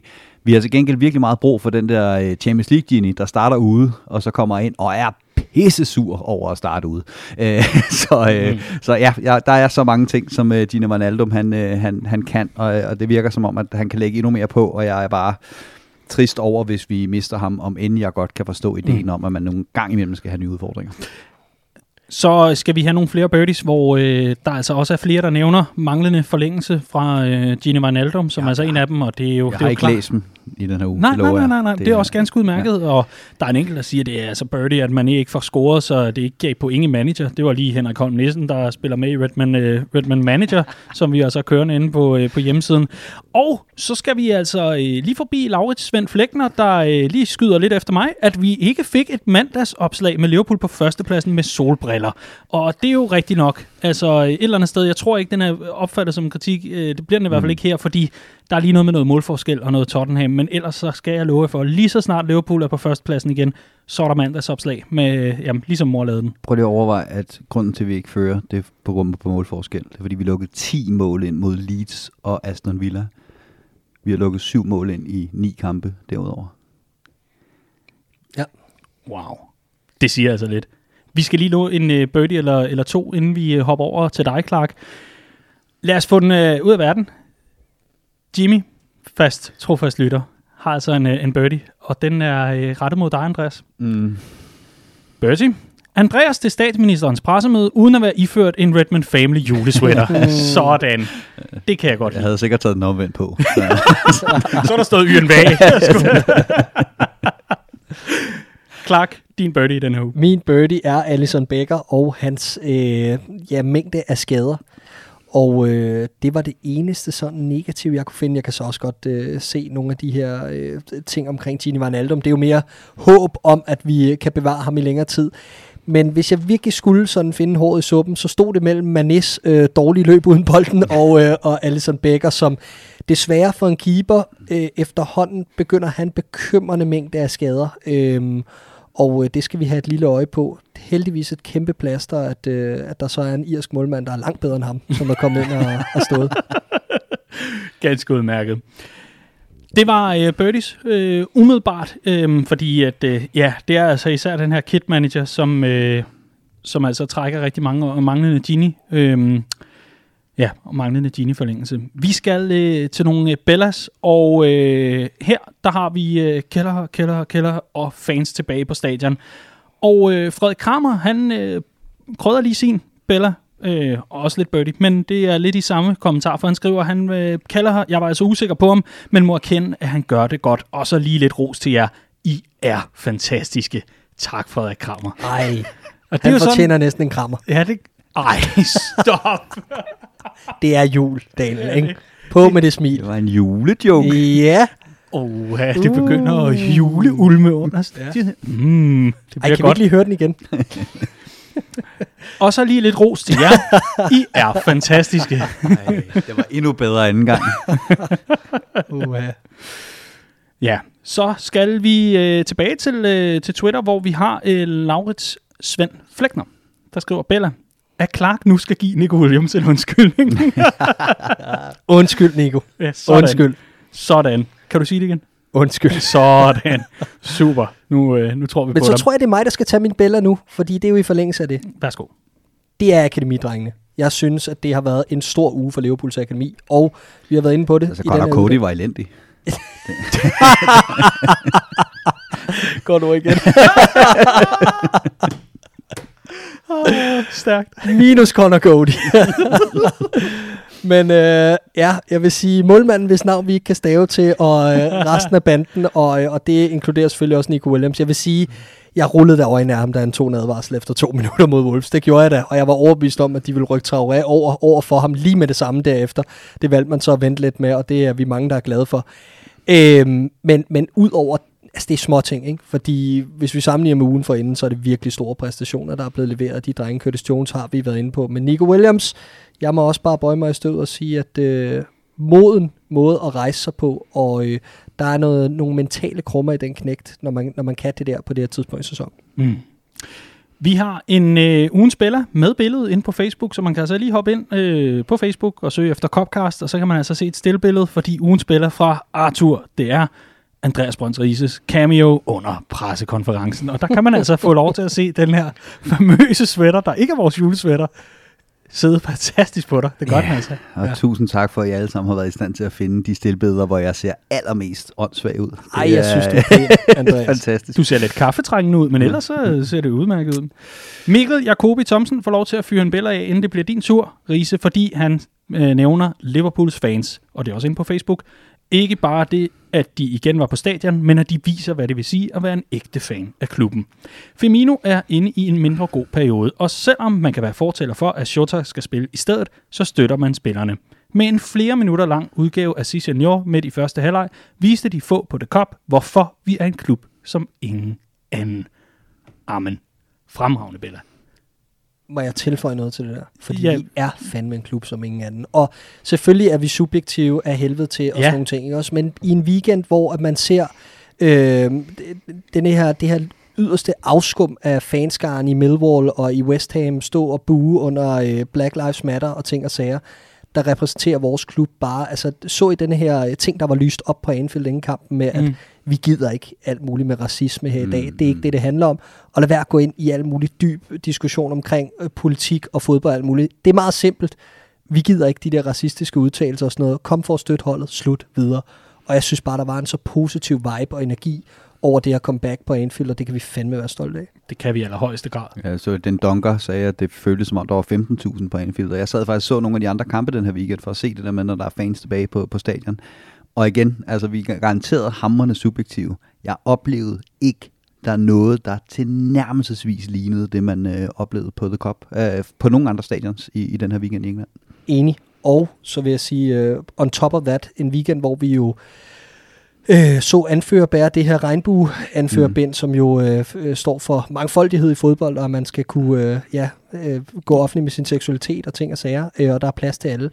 Øh, der så vi også vores kaptajn være ude på sin øh, Twitter-profil med en, en opbakkende besked til en fan, som, øh, som sagde, at han, øh, Han var sprunget ud han her. var sprunget ud for, ja, jeg kan ikke huske, hvor mange år siden Ja, det var, ung purk. men at, at det havde Mm. været svært for ham og så videre, ikke? og hvor han siger, prøv at høre, den her klub er for alle og, og så videre. Og selvfølgelig er det, det er jo sådan nogle ting, vi godt ved, at vi bakker op om, men det er bare så stærkt et budskab at komme ud på denne her måde, og det virkede bare så personligt, og ikke som en eller anden øh, øh, somi guy som Henderson har ansat, Præcis. der sidder, og øh, det virkede menneskeligt, og det synes jeg igen pissefedt. Mm. Altså. Og vil man se, hvorfor det stadig er nødvendigt med den her Rainbow Laces Week, som det, det handler om, så skal man bare hoppe på Twitter og tjekke kommentarerne til de opslag, der kommer Yes. fra, øh, fra klubberne. Altså, og det er alle dem, der, der, der kommer med den her, hvorfor skal man politisere det her, det handler ikke om politik. Ikke en skid. Ikke en meter. Det handler om, at der er, der er plads til alle, og jeg er helt enig. Jeg var, jeg var meget, meget, Mm. mm. meget glad for at se øh, det opslag fra Jordan Henderson. Din Bella, har vi lige haft den? Nej, der har vi Nej. ikke, øh, men den er hurtigt overstået, fordi vi har været inde på den. Mange af lytterne har peget på det samme. Egentlig så kunne Kelle have, have været både Bella og, og Birdie i den her uge. Birdie for det der fesen skæg, og, øh, og, og. Bella for... Nej, men det er da for fesen. Nå, anyways, øh, han, vi, vi fokuserer på, øh, på hans øh, evner på en fodboldbane, øh, i stedet for at, at, at konstatere stille og roligt, at det er et stort kald, Jørgen Klopp skal lave her. Han har en dybt rutineret keeper, som er god på stregen og elendig med fødderne, og så har han en ung keeper, som er god med fødderne, og som indtil videre ikke har vist noget med, øh, med, med hænderne. Og han går med ham. Og det er bare så vigtigt for vores spil. Altså man kunne se, hvor meget det betød, at man havde en keeper, som man kan smide den tilbage til, som kan lægge lange afleveringer med begge ben, og de sidder bare lige i skabet. Til gengæld så har vi også set en mand som Claudio Bravo i City blive hentet ind for sine evner med fødderne, fordi det er vigtigt for deres måde at spille på, at være lavet af røg. Altså der var, øh, der var på et tidspunkt, hvor der var, var der otte skud inden for rammen i streg, der gik ind på, øh, på ham. Ikke? Og det smadrer bare en keepers selvtillid, og det smadrer et helt hold, hvis man ikke kan stole på, at, at keeperen også kan tage med hænder. Mm. Vanvittigt. Altså, vi, vi har været inde på, at øh, især Christian Hundelars øh, afslutning, øh, den er måske lige på, nok lige på til, at, at, at den skal han i et eller andet omfang have. Han er en lille keeper, som er inde på, den han laver mod Wolves, hvor han er tilbage og hente den, bruger al sin smidighed øh, for at vippe den øh, over øh, på, forbi stolpen. Det er en decideret klasseredning, øh, og det er, det er bare et stort kald af Klopp at gå med ham, der er god med fødderne, øh, i stedet for ham, der er, der, der er god med hænderne og så, øhm, og så det, det giver gevinst på, på, på det niveau, hvor det har givet gevinst at smide en så uprøvet keeper ind, det er, det er fuldstændig uforligneligt. Mm. Jeg har for en gang skyld en øh, billede med til bordet, og det er, at i den her uge, efter en sandsynlighed, om guderne vil, og Kinas øh, tolvvæsen, de holder os væk, det, det håber vi, vores julesweaters og vores Copcast-kopper ankommer yeah. til julespecial, som vi altså optager i næste uge. Huh, det bliver godt. Og de her Copcast-kopper, dem øh, kan man altså få fingrene i ved fortsat at byde ind med Bella og Birdies. Tusind tak til alle jer, der har gjort det. Vi kommer til at lave en lodtrækning, øh, hvor vi lige noterer alle navne på dem, der har øh, kommenteret indtil videre, smider min sæk, og så sender vi en 4-5 stykker afsted øh, til de heldige, der altså bliver trukket. Tusind, tusind tak til alle, der byder ind og er med til at give øh, det her lille segment, det her lille indslag, så meget liv og glæde. Jeg kan mærke, at jeg glæder mig hver gang til både at høre jeres analyser og prikke lidt til jer med noget var, og så ellers at hoppe direkte på Bella og Birdies. Det er en sand fornøjelse. Lad os hoppe direkte til det, for øh, lige om lidt, det er det altså rigtig meget lige for tiden, synes jeg, i Copcast, men lige om lidt, så skal øh, Liverpool altså til, øh, til Danmark til Herning, til Midtjylland. Det skal du også, Clark. Det skal jeg, ja. Hvad er det for noget? Jamen, det er, ja, det er noget vildt noget, ikke? Jo. Vilde tider, og øh, jamen, jeg er simpelthen så heldig at have fået mulighed for at komme med som en del af teamet på TV3 Sport til, øh, til dækning af kampen, og øh, mm. det, det er jeg jo sindssygt glad for. Det kan jeg da godt forstå. Ja. Og øh, det er jo ikke bare fordi, at du skal fylde kaffe i koppen til... Øh... Og det skal jeg nok også. Nå, okay, men, men du skal ikke kun fylde kaffe i koppen, så skal du have andet i koppen, det lige meget du er jo med, fordi at, øh, du også skal byde lidt ind med lidt analyser og så videre, så øh, hvor, hvor skal man tænde for, og hvad, hvornår skal man gøre det, og ja. Øh, jamen, øh, onsdag, i, det er jo den tidlige kamp mm. i Champions League. For første gang i det her gruppespil yes. spiller vi den tidlige. Øh, og klokken 18.08, for at være helt præcis, der øh, kan man øh, tune ind på TV3 Plus og, øh, og se mig sige nogle sjove og, og, og bevingede ord, mm. øh, forhåbentlig, ja, ja. Fra, fra sidelinjen på MCH Arena inden du laver baneløberen og bare flyver over i armene på Jürgen Klopp, vel? Ja, det, det, jeg tror ikke, det er så smart i de her tider, nå, desværre. Nå. Men øh, altså, for os alle sammen skyld jeg være. okay, okay. Fair nok. Jeg prøver i hvert fald. Ja, du får en Copcast-kop med eventuelt, og så okay, kan du ja. prøve at give den til ham. Det vil jeg elske at se ham på et pressemøde efterfølgende med. Men øh, vidunderligt at komme over og se drengene i aktion ja, for første gang siden. Ja, det må være Manchester United-kampen i starten af 2020. Der var sidste ja. gang, du så Liverpool ja. Øh, live, mm. så at sige. Fremragende. Men det her opgør, det er en gratis omgang, vil mange mene, fordi øh, nu skal der restitueres, og øh, alt, hvad der ikke øh, er øh, nødvendigt at få på banen, det bliver vel væk. Riese, hvad kan vi forvente det opgør? Jamen, vi kan forvente ren bækhed, går jeg ud fra. Og øh, der har været lidt snak om det her med øh, den trup, der er registreret til Champions League. Og der er det måske værd at øh, understrege, at det er sådan i Champions League, at man til hver kamp må registrere B-spillere. Øh, og det betyder, at hvis en spiller er under 21 år og har været i klubben i mere end to år, så kan man på dagen øh, registrere vedkommende til at spille, øh, spille Champions League. Og det vil sige, at selvom øh, at vi har en række spillere, øh, der ikke er registreret til at spille, øh, spille Champions League, så, øh, så kan de blive det på, på dagen. Så det kan reelt blive rent U23-hold. Mm. Jeg, t- jeg tror rigtig mange vil blive overrasket over den lineup vi kommer med. Der er ingenting at spille om, og vi har langt større fisk i søen, end at skulle grine af Claus Steinlein og company. Altså, det er ikke det, er ikke det, det handler om for Liverpool den her sæson. Og men at der sidder rigtig mange med, med sådan dobbeltinteresser, det, det tænker jeg derude, der, mm. der er både Liverpool-fans og fans af dansk hold og sådan nogle ting, så kan vi bare ikke rigtig forvente, at Liverpool kommer til Herning for målrettet at vinde den kamp. Selvfølgelig spiller Liverpool altid for at vinde, men jeg tror i aller yderste grad, det handler om at få, øh, få restitueret så mange spillere som muligt. Det kan godt være, at vi får en Trent Alexander-Arnold at se, måske fordi han skal have nogle minutter, en Naby Keita, der fik comeback ind for at få nogle minutter. Men ellers så ser jeg faktisk ikke rigtig, øh, så ser jeg faktisk ikke rigtig nogen førsteholdsspillere blive involveret. Øhm, jo, selvfølgelig nogle af dem på bænken, mm. Minamino, Origi ja, ja. videre. Øhm, men jeg tror sågar, at vi kan få vores nye tredje keeper, Adrian, at se på mål. Altså, jeg lige til at spørge. Jeg, jeg, jeg tror, det er ja. der, vi er ude. Ja. Øh, jeg, jeg tror virkelig, at det bliver for at spare så mm. meget som muligt. Og så tror jeg, der kommer nogle navne ind, som mange måske ikke har stiftet bekendtskab med. En Leighton Clarkson på midten, og mm. en, en Jake Kane osv. Kunne sagtens få, få deres første starter for, for Liverpool. øh, ja. Fordi vi er så langt ude på mandaterne, og alt handler om Fulham i weekenden. Det, det lyder næsten som sådan en PES-navn. Leighton Clarkson, at det er sådan at dig, der er blevet oprettet i databasen eller eller andet. en blanding af mig og Leighton Baines. ja, præcis. sådan en, 2038.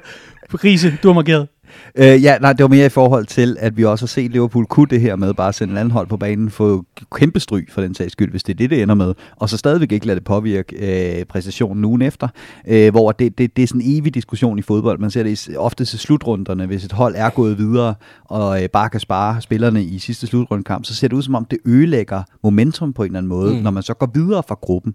Øh, det synes jeg bare, vi har set med det her Liverpool-hold helt ustyrligt mange gange, at man godt kan smide ungerne øh, ud i den dybe ende, og, øh, og så selvom de måske ikke... Øh, måske, selvom de måske burde have haft nogle øh, svømmevinger på, så, øh, så påvirker det ikke rigtig præstationen i, øh, i, i weekenden efter. Så, så, så på den måde tror jeg også, at vi, vi kommer til at se øh, wholesale mm. changes. Mm.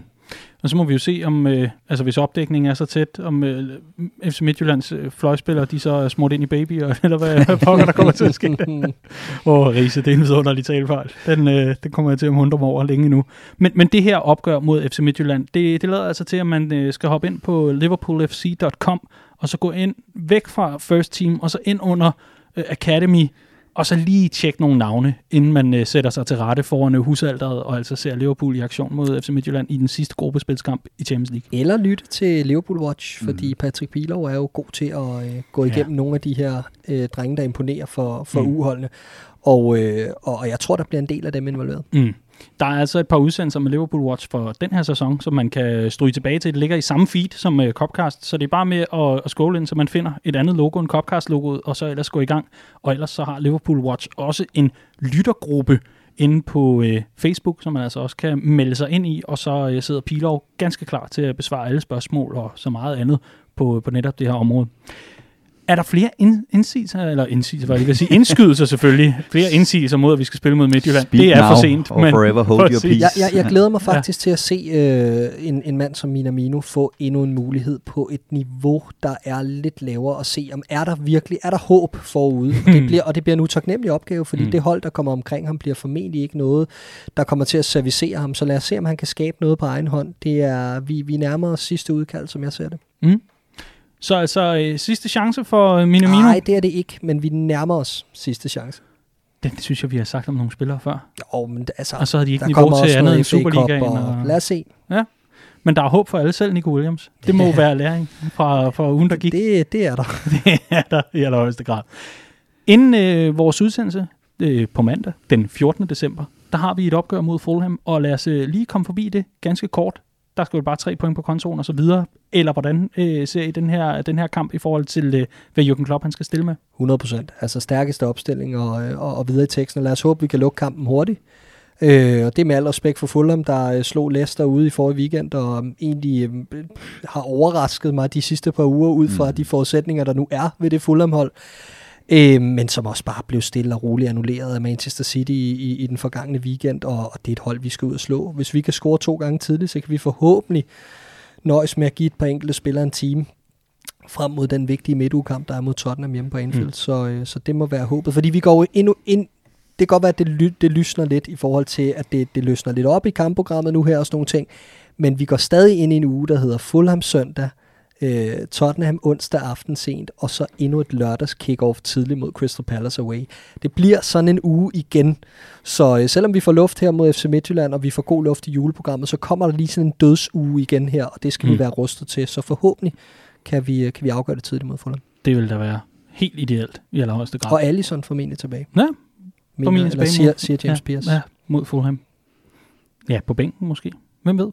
Det kan være, at Keller, han, øh, han gør det så ud med. Ja, han klarer sig spilleren. ja, okay, fair nok, fair nok. Så, så, så var hype-trainet heller ikke nej. stukket længere af ud i horisonten. Inden vi øh, ser nærmere på, øh, ja, hvad kan man sige, startopstillinger, tror jeg ikke, vi skal kaste os ud i forhold til Midtjylland-kampen, fordi det kan både blive en dreng og en pige og en fugl og alt muligt andet. Men øh, inden vi ser nærmere på resultat og øh, ja, de her små indspark i forhold til, hvad der kunne ske i en startopstilling, hold kæft, hvor er det bare pandemitider. Nå, så vil jeg gerne lige tale direkte til dig, kære lytter. Fordi når du lytter med til Copcast, så øh, bliver vi selvfølgelig rigtig, rigtig glade og stolte og beæret over, at du bruger din tid sammen med os.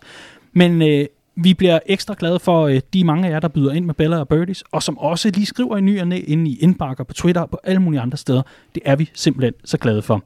Vi er også rigtig glade for dig, som øh, har meldt dig ind i Redman Family, og dermed er med til at bakke op om vores fællesskab. Og hvis du ikke er en af dem nødvendigvis, der har gjort det, så synes vi, at øh, du skulle hoppe ind på redmanfamily.dk, klik ind under fordele, family fordele, er der et punkt, der hedder på hjemmesiden, og så se nærmere på, om der kunne være noget for dig. Og hvis der ikke nødvendigvis er det, så bare vid, at ved at melde dig ind, så støtter du faktisk Copcast direkte ved, at vi har mulighed for at lave de her udsendelser, og for eksempel lige kunne hive en næsten kavling-nomineret journalist direkte fra pressemødet med statsministeren ind i studiet for at gøre sig klog på alt andet end politik. Det er, det er noget, vi er rigtig, rigtig glade for. Så tusind tak til jer, der meldte jer ind, og jer, der ikke har gjort det endnu, I er mere end velkommen til at kigge forbi og blive en del af vores fællesskab. Det vil vi blive så glade for. Og så en sidste hilsen herfra skal lyde. Nedlukningerne i Danmark betyder formentlig, at man har set det sidste Liverpool på rigtig mange pops rundt om i vores øh, lokalafdelinger. En kæmpe stor tak til alle jer, der øh, er dukket op trods alt og har opført jer pænt og ordentligt, overholdt alle restriktioner, overholdt alting og støttet op om fællesskabet, også lokalt. Jeg ved, der er rigtig mange styregrupper i vores fællesskab, som er så glade for den opbakning, der har været, selv i rigtig, rigtig svære tider.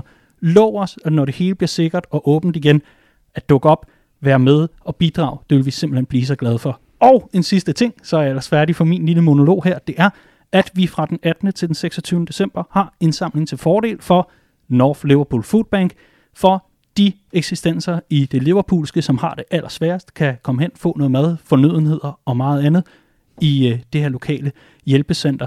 Det er det, vi støtter op om. Vi håber, du har lyst til at bidrage.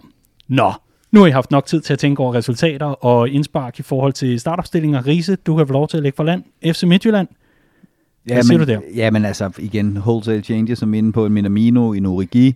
Øh, I optakten til de her to kampe, vi netop har været igennem, snakkede vi lidt om det her med, om øh, Shota egentlig har spillet sig foran en af de tre andre i køen, men det virkede som om, at det var Shota i Champions League og øh, så den sædvanlige fronttrio i, øh, i, i Premier League. Det tror jeg også, det bliver den her gang, med mindre han simpelthen vælger 4-2-3-1 og alle fire fra start imod, øh, imod Fulham. Øh, det, det, det er også en mulighed. Øh, men ellers så, øh, så, så tror jeg, det er det, det her, vi kommer, vi kommer til at se. Øh, ren andet valg på alle samtlige positioner imod, øh, imod Midtjylland, og så skal vi have gang i en, øh, i en fast startelver, der skal kværne resultater ud i, i Premier League. Mm. Jeg kunne faktisk godt se Trent Alexander-Arnold få anførbindet og øh, en start og få de første 45-60 minutter. Øh, også fordi Nico Williams har spillet meget og får at jonglere lidt med den der. Og det samme med Keita kunne jeg også godt se øh, start. Men ellers så er jeg altså helt enig, tror jeg også, det bliver en masse reserver. Timikas på venstre bak for eksempel. Hold op, hvor har Andy Robertson brug for en pause. Og nu snakker vi om dieselmotorer tidligere. Altså Andy Robertson, jeg er overbevist om, at han kører på solenergi. Altså det er jo, øh, Ja, det er jo præcis, helt vildt, præcis. ikke? fra det skotske Ja. ja. højland, Ja, så, så, så altså, det bliver sindssygt vigtigt for ham at få Mm. en pause. Det gør mig helt rolig i maven at tænke over, at han får lov at sidde over øh, onsdag aften. Men nu sagde jeg jo andet valget på samtlige positioner, Clark. Er Keita ikke andet valg efter Curtis Jones? Jo? Åh, true, true. Uh, uh, ja. Men, men apropos alt det her dieselmotorer og så videre, altså hvem er det, der fylder på tanken? Er det Adrian, der står Nej. som den spanske tankpasser og fylder på med højoktan? Stop. Det- Nå, nå det, må, det, det må man ikke. Nej, okay, vi, vi lader være med at drille mere. Har vi fået et bud på resultat? Øh, Jeg tror, det bliver 2-2. ja, I Midtjylland? Mm. Ja, åh, ja, pas. Øh, Det kan man ikke. Øh, jamen, så siger jeg 1-1. Spændende bud på resultater. Det bliver en fest i Herning, var Clark. Det tror jeg, det gør. Jeg tror, det bliver en god Nej, fodboldkamp. okay. Hvad, Så, så, øh, river, så, så, så går jeg den anden vej og siger, at Liverpools B-hold river FC Midtjylland over 4-0. Sådan. Det kan jeg lide. Hold kæft, hvor er det søgt, ikke? 1-1. Nej, nu skal jeg lige under. Jamen, Ja. jeg, jamen, jeg sagde 1-1 i Wolves-kampen i sidste uge, og den blev 4-0, ikke? Så ja, okay, okay, okay, okay, okay. Hold kæft, du er skarp. Du ramte altså. til gengæld Ajax-kampen med 1-0. yes.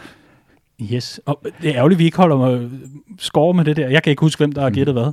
Altså, det er kun, når du gør opmærksom på det, Riese. Og det gør du gerne. Skulle jeg Kun når jeg er ret. Ja, præcis. Fulham. Øh, stærkeste opstilling 0-3 Liverpool. Ja, stærkeste opstillinger, så er Fulham sådan hold, der øh, falder sammen efter det første mål, ikke? og det har de, øh, øh, bortset fra den sidste par kampe, indkasseret utrolig hurtigt i den her sæson.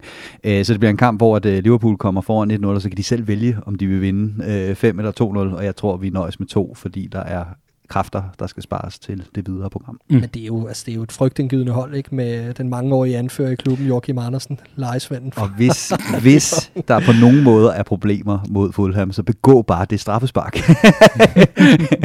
og til dem, der ikke ved, hvad jeg snakker om, så har de simpelthen haft en kavalkade af brændte straffespark nu her, hvor det mm. ene simpelthen er mere tageligt end det andet. Øhm. Uha, straffespark og Fulham minder mig om en gang for seks år siden, hvor jeg fik en øh, knytnæve lige i hovedet, da Steven Gerrard scorede i, i fortiden. Sikke en jubelscene. Sikke en jubelscene. Det var knogen, der var på plads. Vidunderligt, vidunderligt. Det her, det var denne uges Copcast, og sæsonens, var jeg lige ved at sige, det er det ikke, kalenderåret 2020's næst sidste udgave. Vi optager altså på mandag, vi skal lige finde ud af, hvordan vi gør det, om vi hopper direkte julehygge og julespecial, eller om øh, vi laver en ordinær, og vi så bagefter smager på Dr. Rises dødsgløk. Det må vi finde ud af til den side. Ikke desto mindre, så skal du have tusind tak, fordi du lyttede med. Det var Clark James, Andreas Brøns Riese. Mit navn er Daniel Siglov. Vi høres ved i næste uge.